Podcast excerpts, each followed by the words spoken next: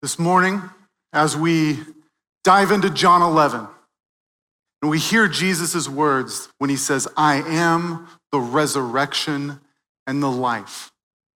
The one question I want us to reflect on is who is able to step up? Who is able to step up? The first time I remember that question being important in my life was when I was about 16 years old. I want to preface this by saying I was a complete and utter knucklehead when I was 16 years old. I had zero wisdom. And my friends and I, I was in a whole like tribe of people who had no wisdom whatsoever.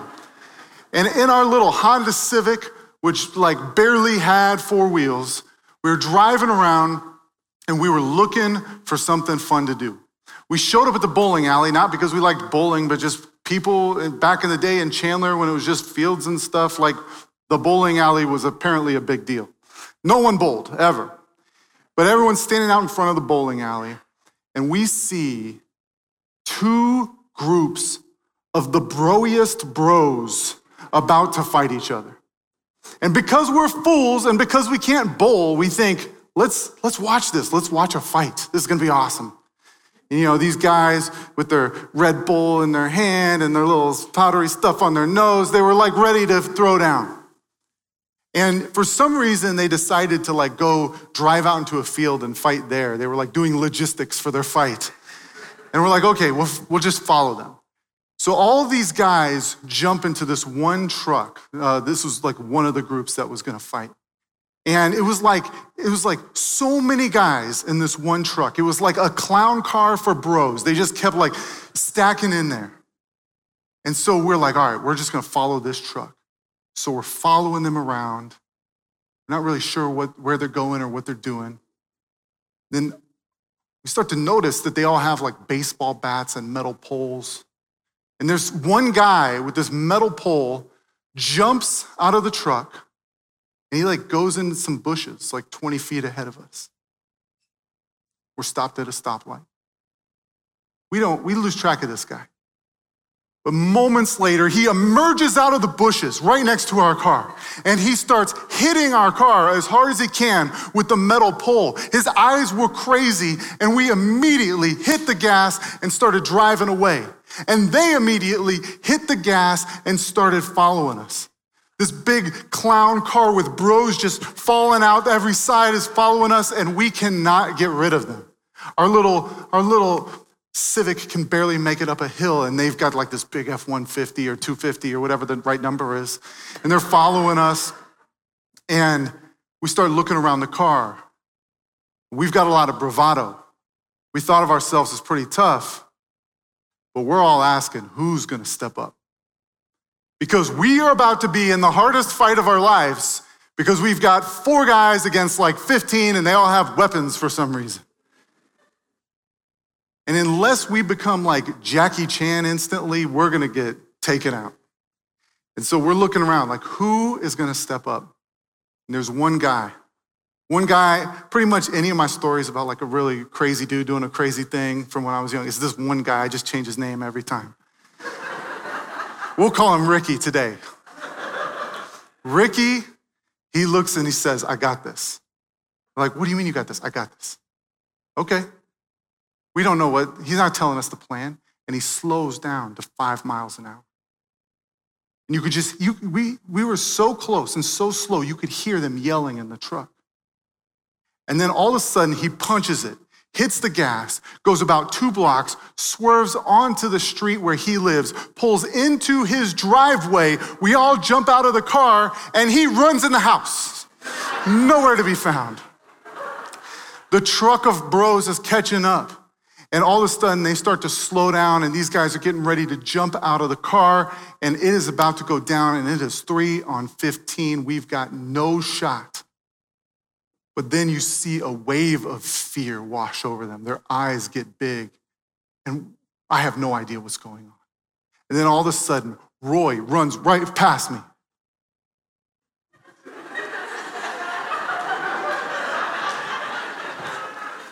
Roy, you're, you're, it's out. So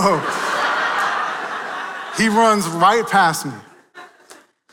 And this guy has gone into the kitchen and he has grabbed all of the kitchen utensils that you can imagine. He's got a pizza cutter and a corkscrew and all of these things in his hand. And he's looking like, like Chef Ramsay assembled like a, a cross between Wolverine and, you know, Edward Scissorhands. And he's got this crazy look on his eye and he is running right at this group of bros and they have never seen anything like this before. So they start tapping the, tr- the truck and say, go, go, go. And he chases away these 15 dudes with baseball bats. As we were in the car, we were asking the question who is able to step up and deal with those guys? And the reality was, none of us were, but Roy was. Roy was able to step up. And today, as we look at this passage, as we look at John 11, as we read this familiar story of Jesus raising Lazarus from the dead, what we're going to see is that all of humanity has this big, ugly enemy that we have no shot with. And as much as we try to say, who's going to step up and fight this enemy, all of us are insufficient. The enemy is death. And Jesus runs right at the heart of death. And he is the one who has the power, who has the ability to step up and to deal decisively with death. And as we look at this, we're going to see that Jesus doesn't just step up to death as a concept, but it's, it's meaningful for our lives. He steps up to death with his tears, with his power, and in his own timing. So let's pray. Jesus, we love you. And we recognize that you, in your life, your death, and your resurrection, have the power to deal with death. And all that death brings as well, all the suffering, all the re- reality of brokenness in this world. And we pray for this moment that we would have a sense of your presence here and what you have to say to us. In Jesus' name, amen. All right, go ahead and open up your Bibles to John 11. John 11. And I'm going to walk us through here. I'm going to walk us through the passage so we can get the big picture of what's going on because it's a pretty intense, dramatic, emotional scene. But Jesus is doing some pretty incredible stuff. So, John 11 starts out, the scene starts out with Jesus and his disciples on the outskirts of town. They're avoiding arrest, but they're still doing ministry. People are coming out to see Jesus. But then he gets one of those messages one of those, are you sitting down messages? One of those messages that you just never want to hear. It's from Mary and from Martha, two women he loves deeply. And it's about Lazarus, one of Jesus' close friends. And the message is that Lazarus is sick. He's, he's terminally ill. Why else would they be sending this message? He, he is in big trouble and they need Jesus to show up, to show up and to help and to heal. Jesus' response in verse 4 is pretty peculiar. It's ambiguous. He says, Jesus says, he looks around, he says, This illness does not lead to death. It is for the glory of God, so that the Son of God uh, may be glorified through it. It's a bold statement, it's a beautiful statement, but it's an ambiguous statement. Mary and Martha, likely when they heard this, when the message was delivered to them, they likely thought that Jesus was coming, that he was going to show up and heal Lazarus. Of course, he's going to heal Lazarus, right? Of course, he's going to heal Lazarus. There was this paralyzed man who couldn't walk stranger, Jesus healed him. Blind man, stranger, Jesus healed him. This is his close friend whom he loves. Of course, Jesus is going to show up for him. But what does Jesus do? Nothing. He gets the message that Lazarus is sick, and what's his first response? Nothing. He sits around for two whole days. The disciples perplexed. They've, they're very confused. They have a confusing conversation here where the, they think, like, oh, maybe he's just sleeping, or like, they're just a confusing conversation. Because why wouldn't Jesus just go immediately if Lazarus was really sick? But then Jesus announces to the group, he announces to him, he says, Lazarus has died. And we're going to Bethany. We're going to the town of Bethany. And he even says, I'm glad he died. Because at the end, you're going to see God's glory and you're going to believe. And the, the disciples, I mean, one thing you can take away from the book of John is that the disciples are like a baffled group of knuckleheads who are just curious about all of the things that Jesus is doing. So they're following him to Bethany, curious about what he's going to do. And then Jesus doesn't even get to town when Martha shows up. You know, Martha's been thinking about all of this. She's been thinking what, about the big uh, theological questions of, of what's going on. And she shows up to Jesus with a posture of confused faith. She knows he's powerful, but she says, if you would have been here, if you would have been here, Lazarus would be okay. He would still be alive. And then Jesus, again, the master of ambiguity, says, He will rise again. Immediately, Martha, with her good theology, she starts talking about the resurrection. She knows that there's a day that's coming when God is fully going to deal with death, that people will come out of their tombs, that all that comes with death and suffering will be done with, and God will have full victory. And it's a future day, and it, it's a doctrine, and she believes it. She says, I know Lazarus is going to rise again on that day. But then Jesus, with these powerful words, says it's not a time, it's not a doctrine. But when we're talking about the resurrection, Jesus says to her in verse 25, I am the resurrection. I am the resurrection and the life. Whoever believes in me, even though he's gonna die, he's gonna live. And everyone who believes in me will never die. How's Martha making sense of this? She probably doesn't understand the fullness of what, she, what he's saying, but she just has this outburst of declaring that he is the Christ, that he is the Messiah, and that she believes that. And then she runs and goes and gets Mary. Next scene is Mary Mary's the more emotional of the two. Uh, she's the more sensitive of the two. She's sitting there in her home weeping. Weeping with family, weeping with probably some professional mourners. That was a thing they did back in the day. And there's a house full of people. And then when Martha says, Jesus is here, he's on the outskirts of town, immediately Mary pops up and she starts rushing towards Jesus. And this whole mob of people who were mourning with her, they thought she was going to the grave, and they start following her as well. And so you've got this mob of crying people that are moving toward Jesus. And when, she's get, when she gets there, she doesn't have questions for Jesus. She doesn't want to talk about the theology of the resurrection. What she has for Jesus is her tears. She collapses in front of him just pure grief collapsing in front of him. In verse 32, we see her, it says that she fell at his feet and she said, Lord, if you would have been here, my brother would not have died.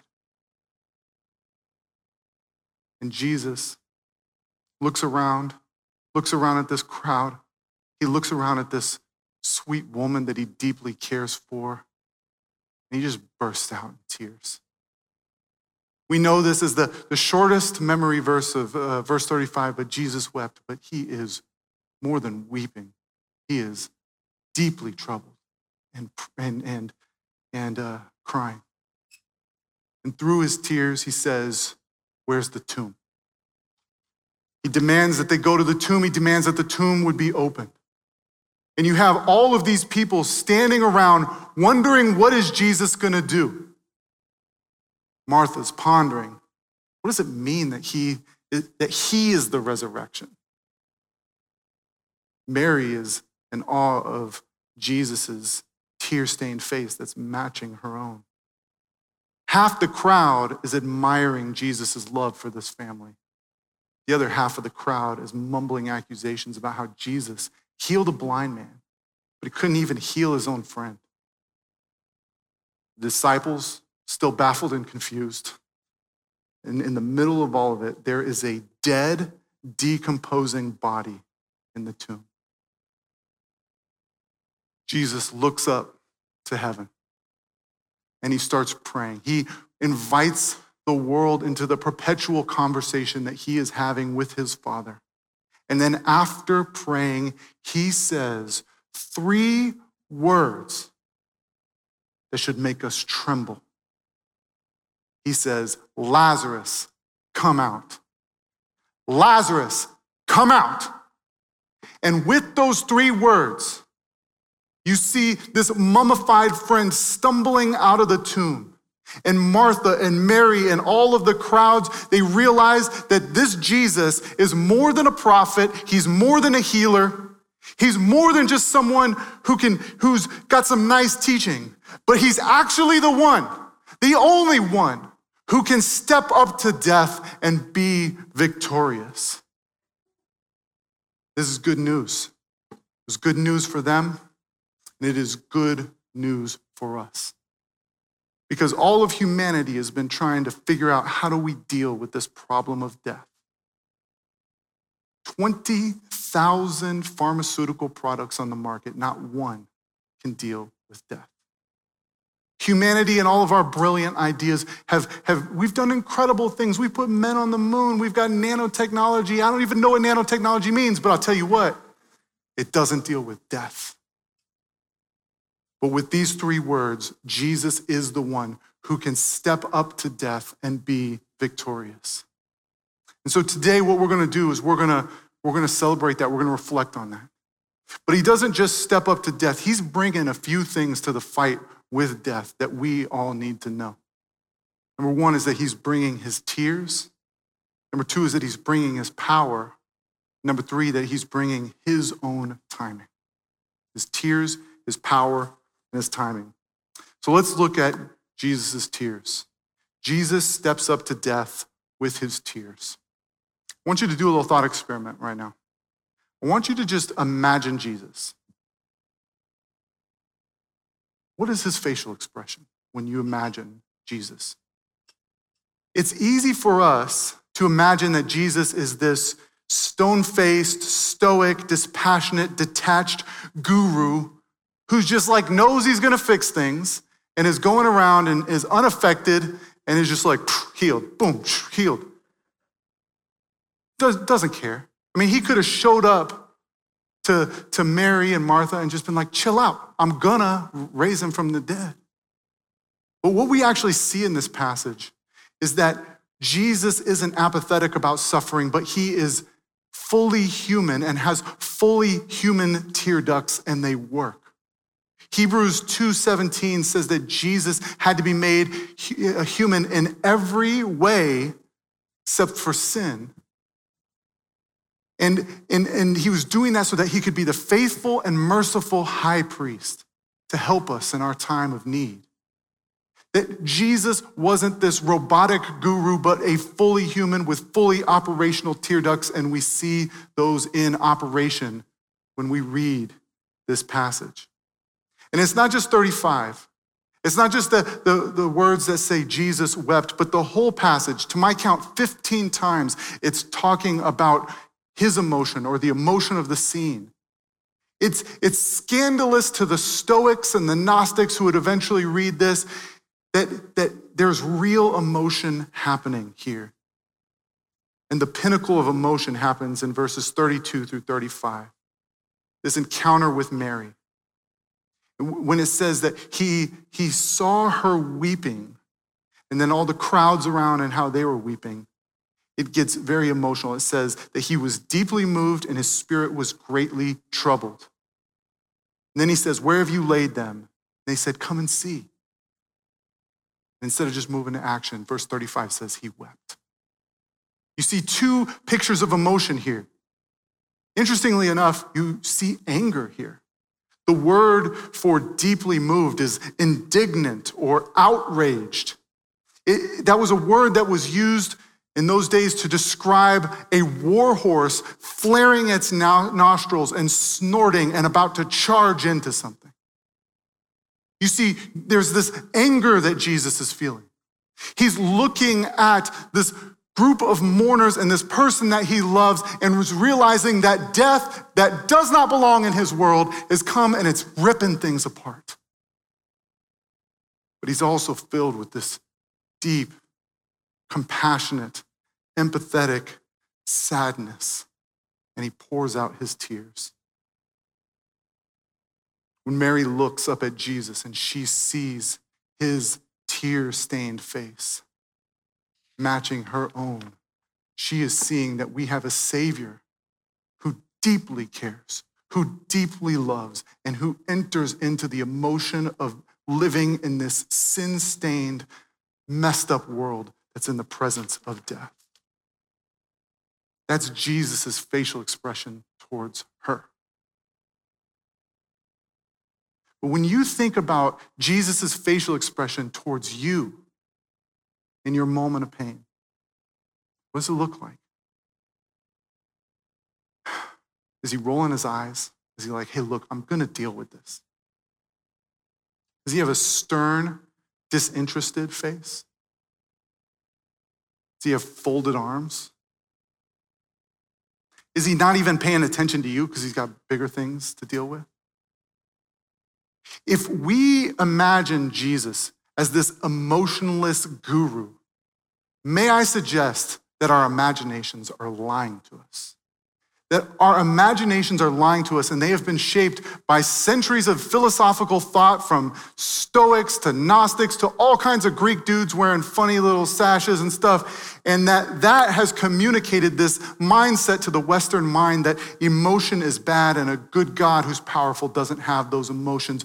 But Jesus is pouring out his tears for Mary and he has not run out of tears for you.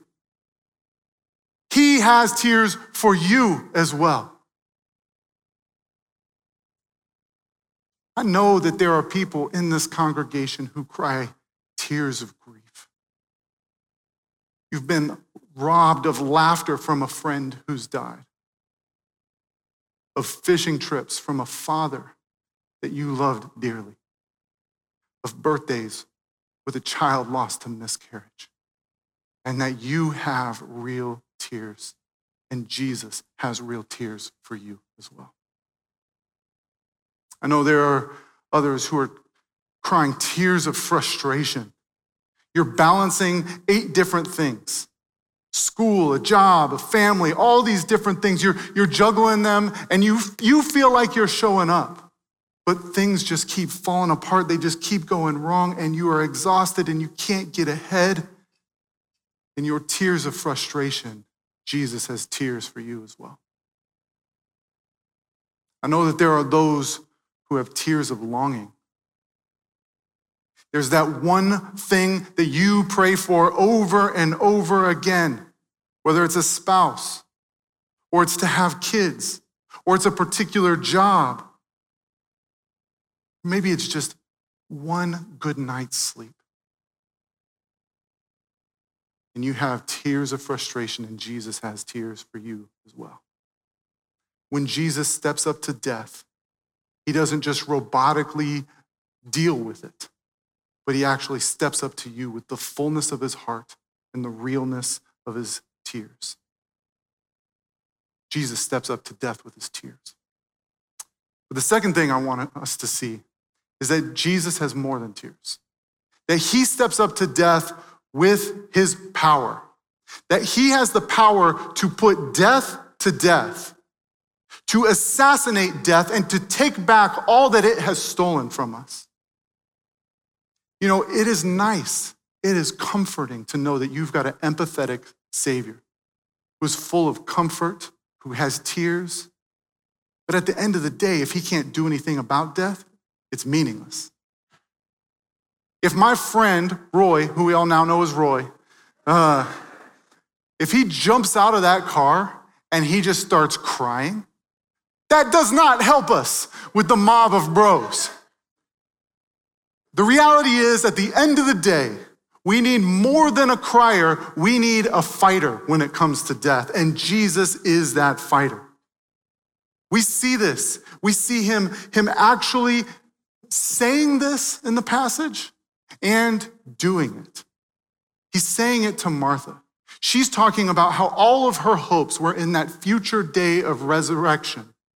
And she was right to have hopes in those days. But Jesus is saying that doctrine of resurrection that you have, I am the resurrection, the full embodiment of the hope and the expectation of, that you have when God is going to get rid of death and all of the things that come with death, like divorce and cancer and pain.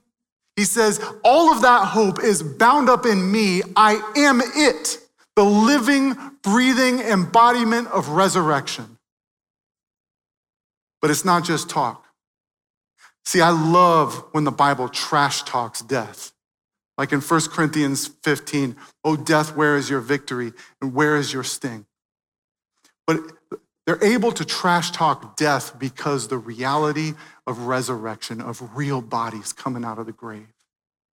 And then Jesus steps up and shows that he's not all talk, but he says, Lazarus, come out. Lazarus, come out.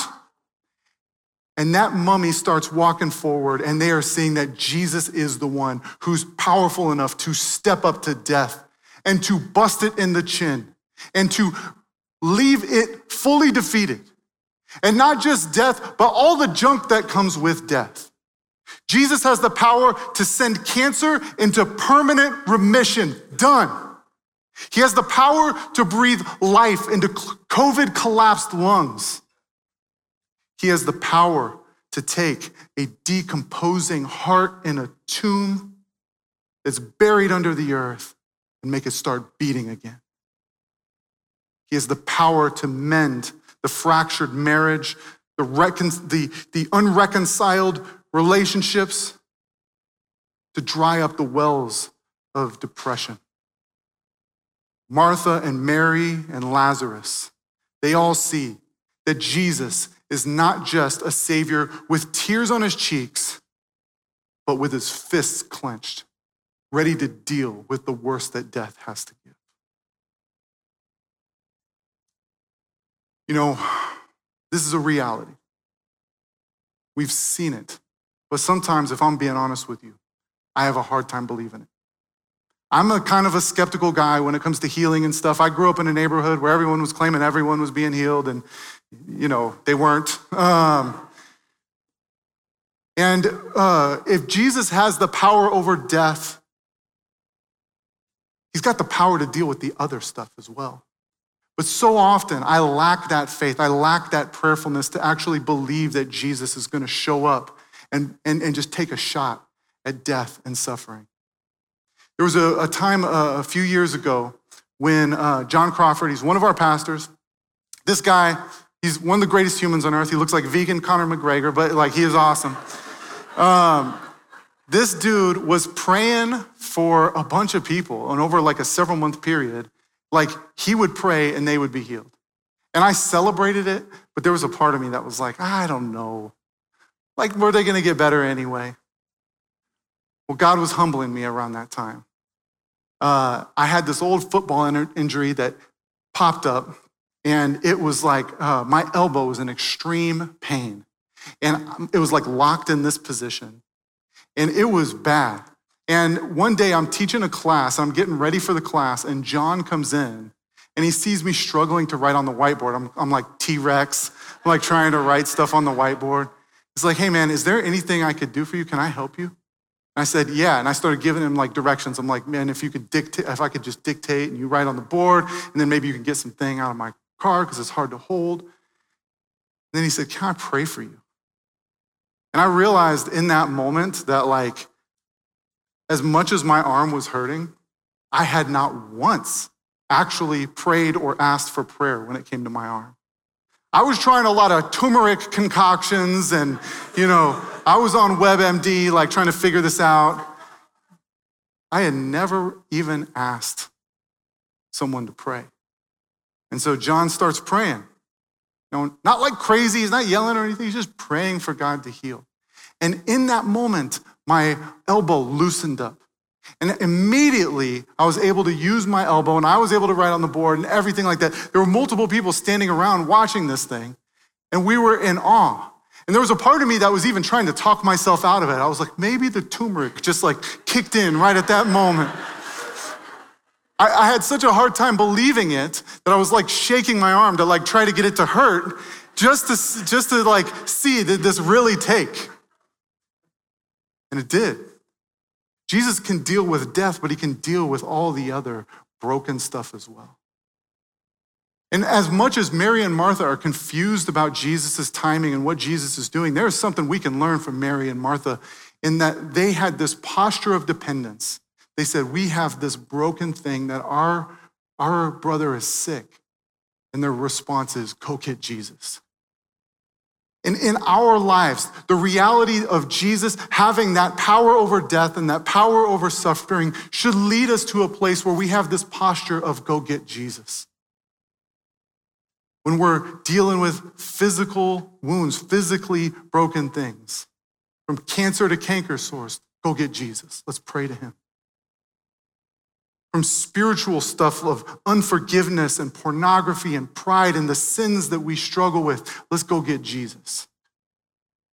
The social stuff of political division and racism and trafficking. Let's go get Jesus.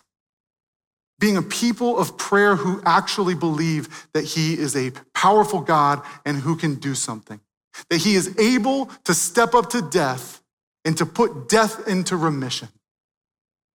Jesus steps up to death with his power. And then, number three, Jesus steps up to death with his timing, with his own timing. He doesn't just come with tears, he doesn't just come with power, but he comes with his own timing. Jesus' timing is often confusing and confounding. Mary and Martha love Jesus. They believe in Jesus. They believe that he can do something, but he does not show up. He delays his trip to Bethany to make sure that Lazarus is dead. In those days, there was this Jewish myth that the soul would hover over a body for four days and that you could maybe resuscitate somebody within that four day period. Um, it wasn't like, this isn't in the Bible. This is just like a myth that they believed around there. It was kind of a silly thing. But even so, Jesus is showing that his, his timing is brilliant. He waits two days so that when he finally gets to Bethany, there is no question that Lazarus is dead. He's like dead, dead, that he is super dead. He wants to show them something. He, in his timing, he says, I'm going to wait. I'm going to be slow because the story that I'm writing here is not a story about healing, it's a story about resurrection. And Jesus does it on purpose. There are three places here in this passage where Jesus explicitly gives his purpose for why he's delaying. In verse 4 and verse 14 and verse 40, they all say something along the lines of that he is cultivating a deeper sense of faith and trust in God, or that he is showing them his glory. In verse 40, right before he raises Lazarus, he said, Did I not tell you that if you believed, you would see the glory of God? See a bigger picture of a God who isn't just medicine, but who assassinates death itself. But it was slow. Can you imagine the questions and the anguish of Mary and Martha as they waited for Jesus to come. And they saw Lazarus' diminishing health. Why wouldn't Jesus just show up right then and right there?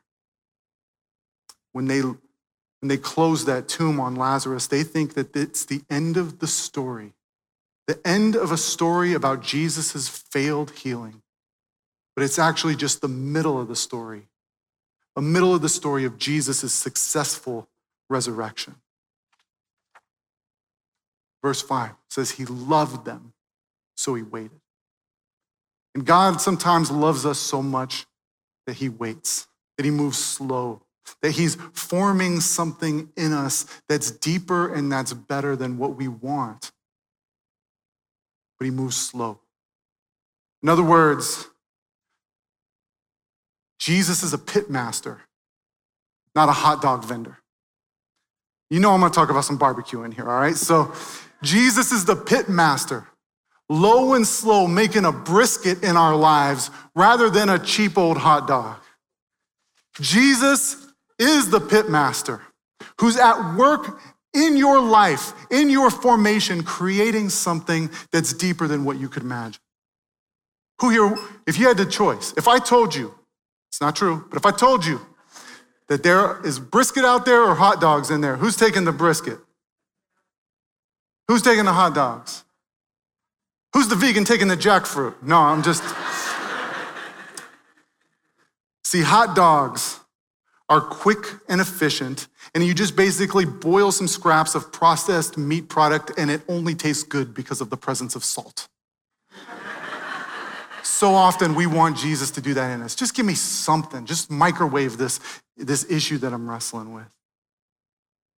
But brisket, brisket is valuable, it is not cheap. And it is a tough piece of meat that slowly breaks down through 16 hours in the heat and then turns into a fragrant and delicious feast. So often, God is preparing a feast within us rather than just throwing hot dogs at us. And when it comes to our formation, so often he transforms us, but he's doing it slowly and in his own timing. You see this throughout scripture. James 1, there's a uh, passage in James 1 that talks about this, about how, how we should rejoice when we face various kinds of trials because we know that it's building steadfastness within us. It's bringing a maturation of character, a deeper dependence on God, a deeper way of encountering God. But when it's really hungry, when you're craving that change, craving that fruitfulness, it's hard to wait the 16 hours. God slowly makes brisket rather than microwaving hot dogs. And so many of the good, the, the people that you know who have that really rich character, it's because they've stayed present in the pit, in the fire, in the slow cooker, and not bailed out, trusted in God's timing. Best example of this I know is my friend, um, my mentor, a father figure, someone uh, named Rick Love. I co founded a, a, nonprofit with him, but he was uh, more than that to me. He was, he's family to me.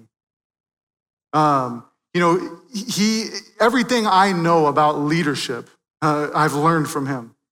And so much of what he's learned from leadership didn't come from being this brilliant guy, but it's this guy who was faithful and stayed in the fire when things got tough. He developed courage through decades of church planting in Indonesia, even when he, his life was threatened at times. He developed humility because he stayed in the fire pit of leading a, a thousand person organization with a thousand different opinions about what he should be doing in his job. He grew as an author. He wasn't an academic, but he became an author through staying in the fire pit of a very hard doctoral program even though he wasn't academically inclined. And this guy, he became a peacemaker by staying present in conflict and not bailing out. He even had conflict with the, the, the Prince of Jordan at one point, um, but he, he hashed it out. He stayed in there. So often, we want brisket, but we want out of the fire. We want God to do brisket within us, but we want out of the fire of his formation. We say we want the brisket of community, but we're always bouncing on our small group, or we're always bouncing from house to house to house and, and, and selling homes until we get to that just that perfect community where everything is going to be right. Or cutting out friends when there's you're trying to cut negative people out of your life. Not staying in the heat of really working out conflict, not staying in the heat of showing up in the hospital when they really need it. We often say we want the brisket of fruitful work for the glory of God, for the shalom of the city, but we switch jobs whenever we encounter a hint of a hard boss or some mundane work. We say we want the brisket of biblical justice, but we shrink back whenever we feel the heat of a complicated question or real work. So often, our character or fruitful community or good work or seeking the shalom of the city or justice and all of those things, it comes not from snapping our fingers, but from staying in the heat of God's formation and trusting in his timing. So often, his answer to our prayer is not no, but not yet. He's doing something deeper, he's doing something better, he's making brisket within the center of our lives. So we see that Jesus, in this passage, we see that he is the one who can step up to death. We see that there is comfort in his tears. We see that we can trust in his power and that he's doing something good with his timing. There is one question I want to leave with us, leave us with. There's one question that has been haunting me all week long. What about the tomb next to Lazarus? What was that about? Because it was good news to Mary and Martha that Lazarus was risen. But somebody in that town of Bethany heard that Jesus was in town. He walked up to the tomb and he raised Lazarus from the dead. And they're wondering, couldn't you do just one more? Couldn't you just do my family? What about my family? In that tomb was someone's wife, a little girl who wanted her mother, someone's best friend. They're saying, couldn't you have done just one more? As a matter of fact, Jesus, if you can do this trick of raising people from the dead, why is that not your full time job? Why are you walking around talking about flowers and figs when you could literally just be going from tomb to tomb, raising people from the dead? What about the tomb next to Lazarus? I get that. I get that because 2020 was a hard year for me. It was not a hard year because of the pandemic or because of election or uh, the social strife or anything. 2020, the hardest part of it happened before all that. Rick Love, my mentor, my father figure, he died at the beginning of 2020. And for the first 20, 23 days or so, I'm not a guy who cries much, but um, cr- there was a moment where I just broke down for like 20 something straight days.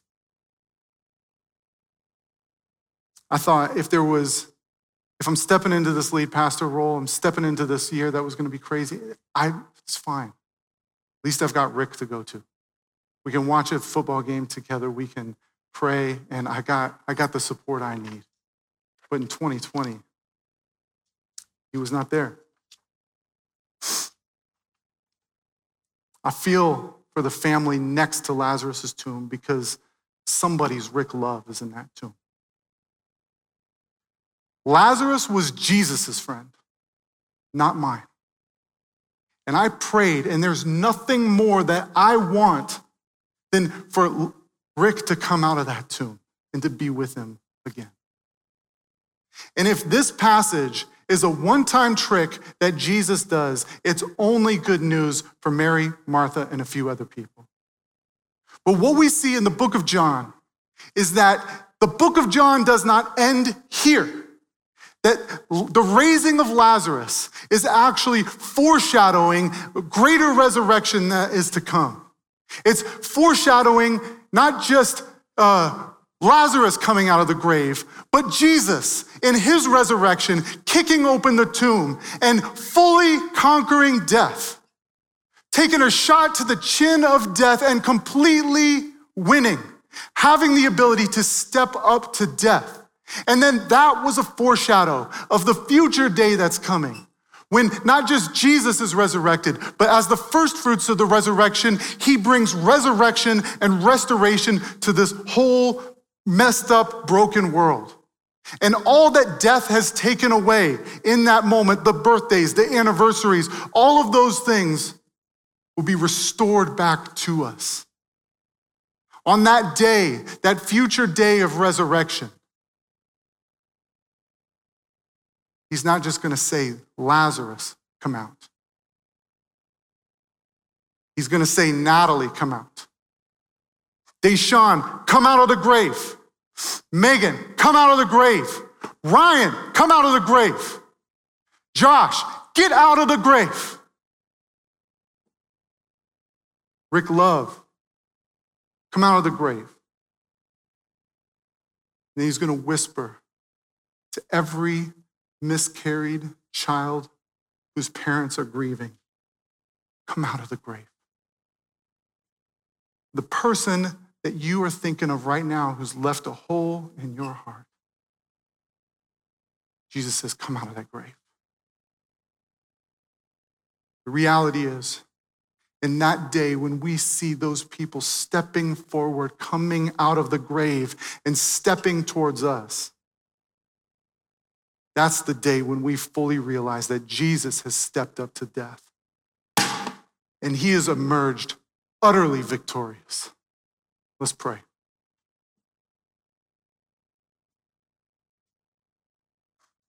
Jesus, we praise you as the one who empties tombs.